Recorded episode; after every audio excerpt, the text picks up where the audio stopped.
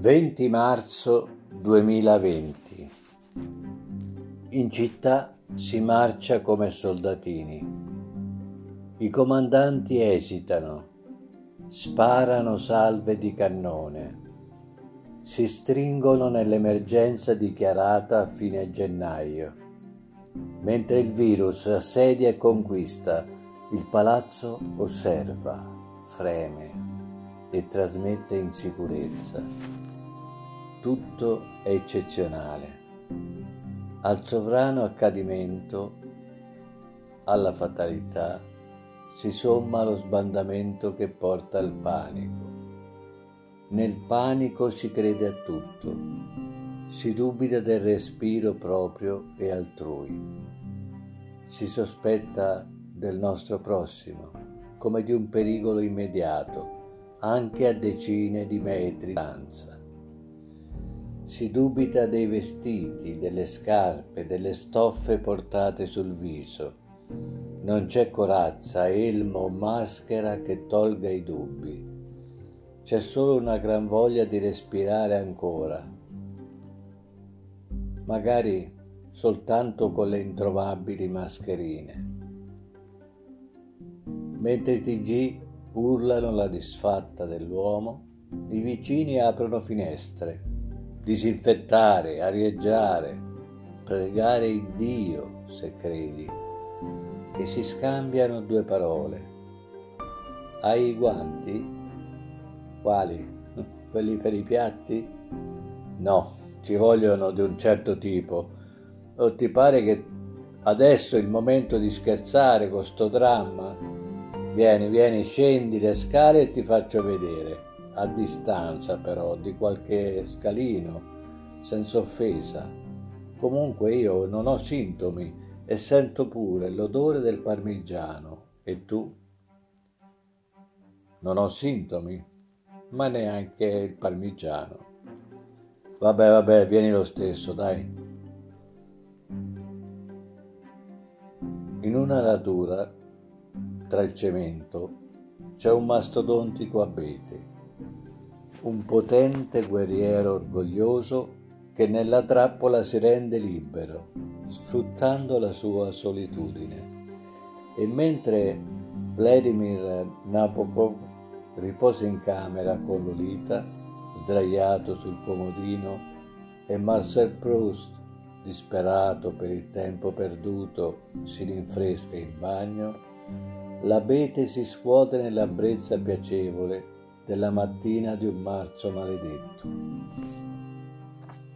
In cortile c'è un gatto grigio, pelosissimo. Porta il collo un po' troppo verso sinistra. È un gatto adulto, lento, tranquillo. Sembra a un bivio. Guarda un po' troppo la strada.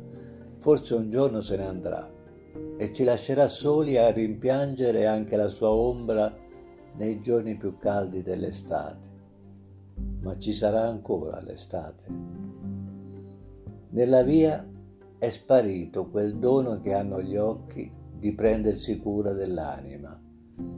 C'è una sorta di sgomento sopra la piccola maschera, con le sopracciglia contorte e le ciglia spente degli anonimi esseri umani che peregrinano tra i marciapiedi con zigzag, piroette e cambi di direzione improvvisi.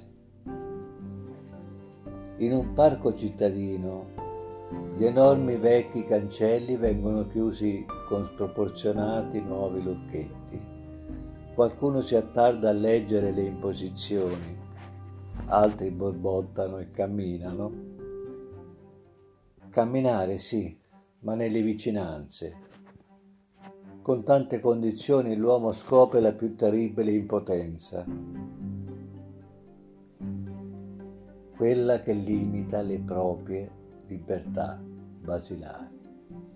Pantarei, diceva Eraclito, tutto scorre, appunto, ma dove va? Non si può negare l'evidenza più inquietante dell'impotenza quell'ansia che accerchia e penetra fino a seccare i meningi, In auto qualche solitario guidatore tiene la mascherina indossata. In bicicletta altrettanto. Se qualcuno gli ricorda che possono farne a meno, scuotono la testa, si adombrano e fanno gestacci. Rischiano di perdere il controllo del mezzo, dopo aver perso quello di se stessi.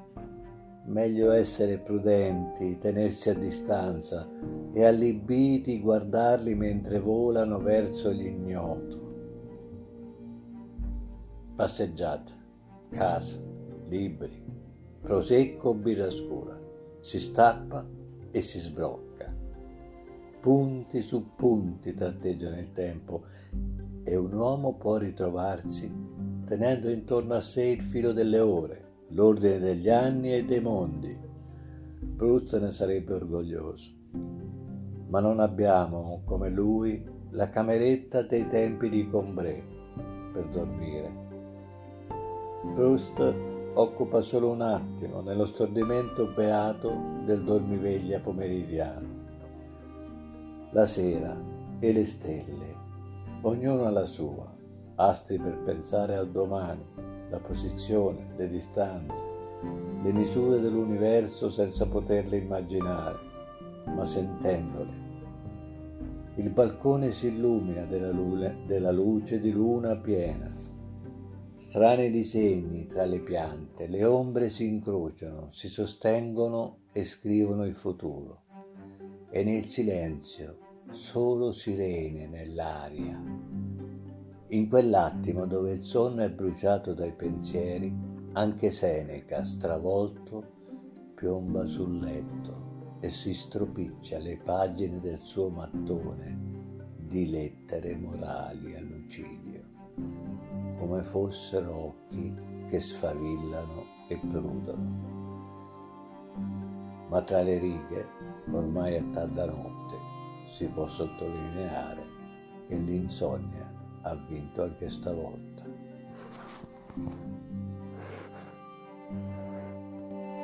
thank